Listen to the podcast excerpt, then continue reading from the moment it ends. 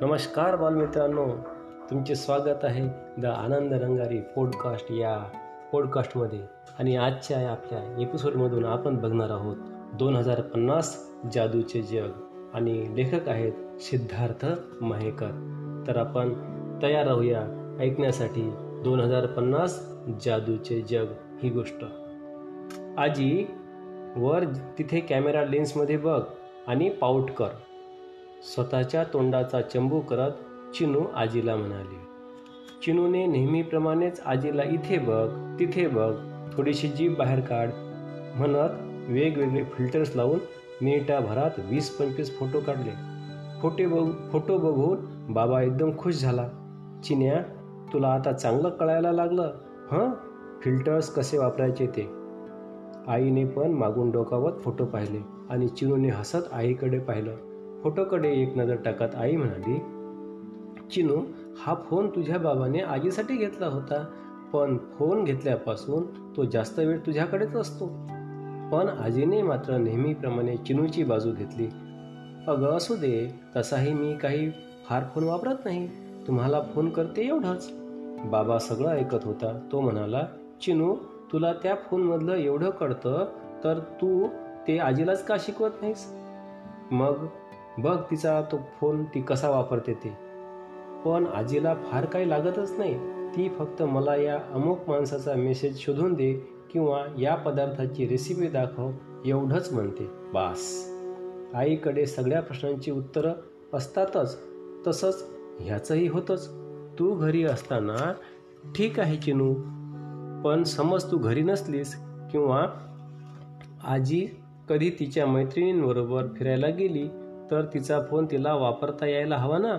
आईने चिनूला आणि आजीला दोघींना बजावलं की इथून पुढे फक्त टाइमपास बंद मन लावून फोनचा अभ्यास.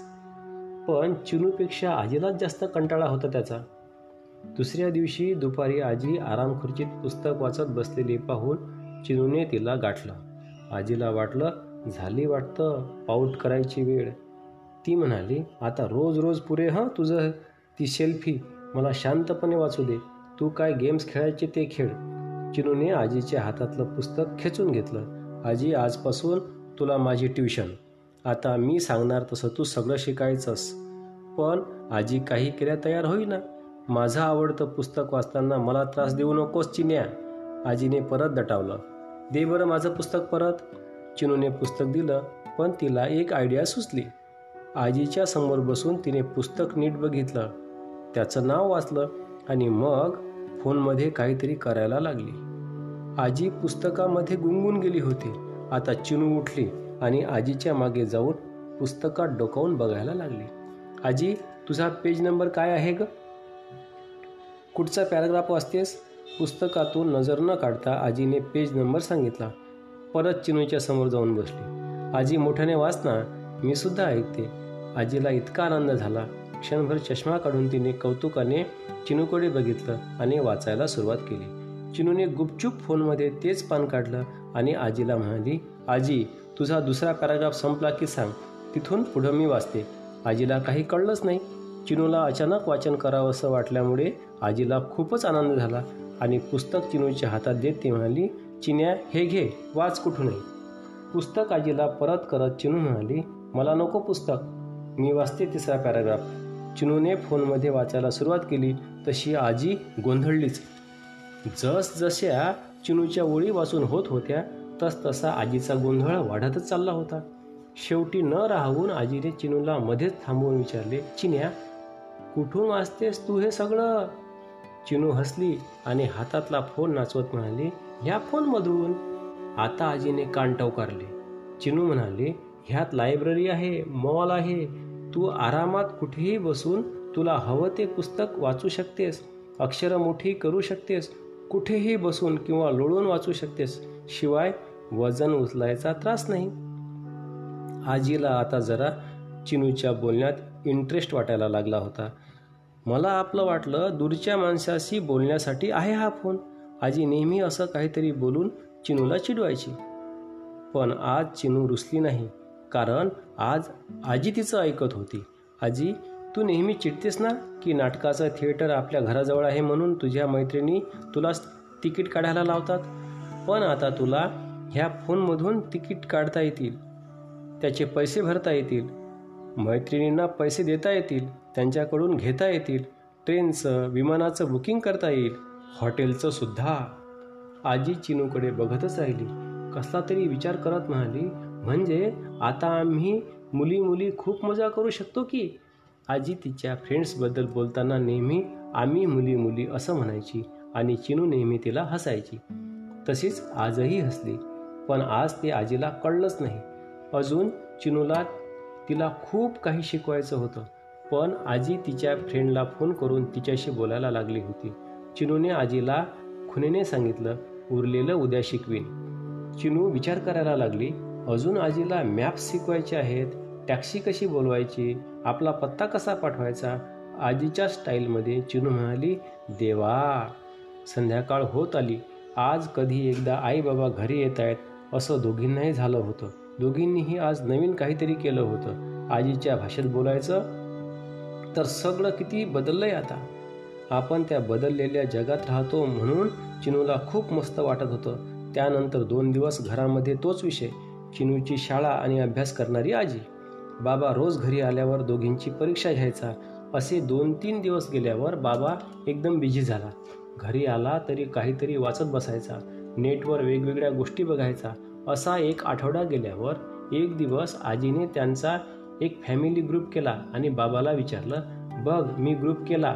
आता झालंय का मी पास उत्तर म्हणून बाबांनी फक्त एक स्माइली पाठवली. आजीने मेसेज केला अरे एवढा कशात बिझी बिझी आहेस की? एक वाक्य लिहायला वेळ नाही तुला? बाबाचं उत्तर आलं. एक मिनिट थांब आहे आलोच. कॉफी तयार ठेव. आजी कॉफी करून आणेपर्यंत बाबा आला आणि सगळ्यांना समोर बसवत त्याने सांगायला सुरुवात केली. आई तुला आता ह्या सगळ्यात इंटरेस्ट वाटतोय म्हणून मी पण थोडा अभ्यास केला. तू नेहमी म्हणतेस ना आमच्या लहानपणी हे असलं काही नव्हतं. तर आता आपण बघूया की चिन्या जेव्हा मोठी होईल तेव्हा तिला सुद्धा असं वाटेल का? चिनू म्हणाली मला का असं वाटेल? आजीच्या लहानपणी नव्हतं हे सगळं. माझ्या लहानपणी आहे मोबाईल फोन आहे इंटरनेट आहे वायफाय आहे सगळं आहे. बाबा खो खो हसला आणि म्हणाला थांब जरा. कळेल तू जेव्हा आजीच्या वयाची होशील तेव्हा तुझ्या घरात अगदी लादी पुसायला भांडी घासायला स्वयंपाक स्वयंपाक करायला रोबोज असतील. अनेक दुकानात बँकेत रोबोज काम करत असतील. एखाद्या धोकादायक रसायनात हात घालणं समुद्राच्या तळाशी जाणं स्पेसमध्ये जाणं अशी सगळं कामं रोबोज करतील. एकूण काय? सगळं जग रोबोमय होईल. कंटाळा आला तर आपल्याशी रोबोज टेबल टेनिस पत्ते चेस काहीही खेळतील. हे रोबोज कधीही आजारी पडणार नाहीत सुट्टी घेणार नाहीत किंवा संप करणार नाहीत. पोलिसाचं कामही रोबोज करतील आणि दुष्ट लोक आपली कामं पण रोबोजकडून करून घेतील. मग रोबो चोर आणि रोबो पोलीस यांची रेस पळापळ आणि हानामारी होईल. इतकंच काय रोबो कुत्रे आणि रोबो मांजरं पण असतील. आपल्या घरातली सगळी गॅजेट्स मशीन्स गाड्या सगळ्या गोष्टी इंटरनेटशी जोडलेल्या असतील. फ्रीजमधल्या वस्तू संपल्या की आपोआप दुकानाकडे ऑर्डर जाईल. काही बिघडलं तर काय प्रॉब्लेम आहे तो ते मशीनच शोधेल आणि तसा एस एम एस मेकॅनिककडे जाईल. एवढंच काय समजा तू दही विरजायला विसरलीस तर गाडीत बसून नुसतं दही विरजणे अशी आज्ञा दिलीस तर तुझ्या नेटवर्कमधून ती आज्ञा घरी पोचेल आणि दही लावलं जाईल. आजी तर सोडाच चिनू पण हे सगळं डोळे विस्फारून ऐकत होती. चिन्या तुझ्या नातवंडांना शाळेत जावं लागणार नाही ती घरी बसून शिकतील. घरीच बसून काम करतील. त्यांना कुठे जायचं असेल तर ड्रायव्हर नसलेली त्यांची टॅक्सी आकाशातून उडत त्यांच्याकडे येईल.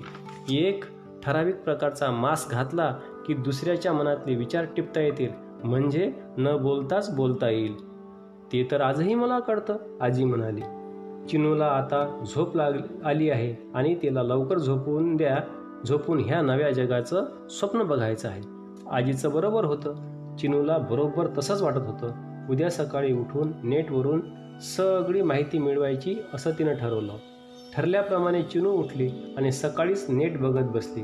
दार वाजलं तरी पत्ता नाही. आजी आतून ओरडत आली चिन्या लक्ष कुठं आहे? दार वाजतंय कधीपासून?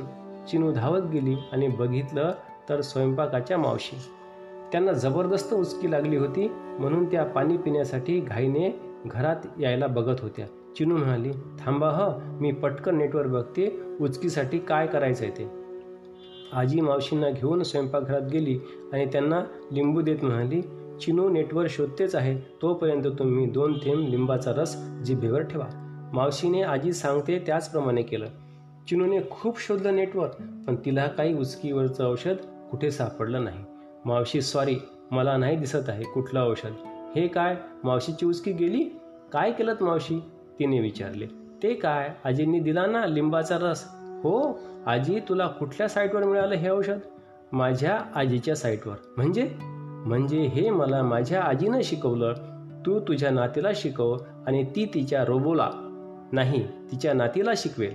कारण जग कितीही बदललं तरी आजी आणि नात कधीच बदलणार नाहीत. चिनू विचारात पडली. आजी म्हणाली चला चला पाऊट करा. सेल्फीची वेळ झाली. चिनूला पाऊट करायची गरजच नव्हती.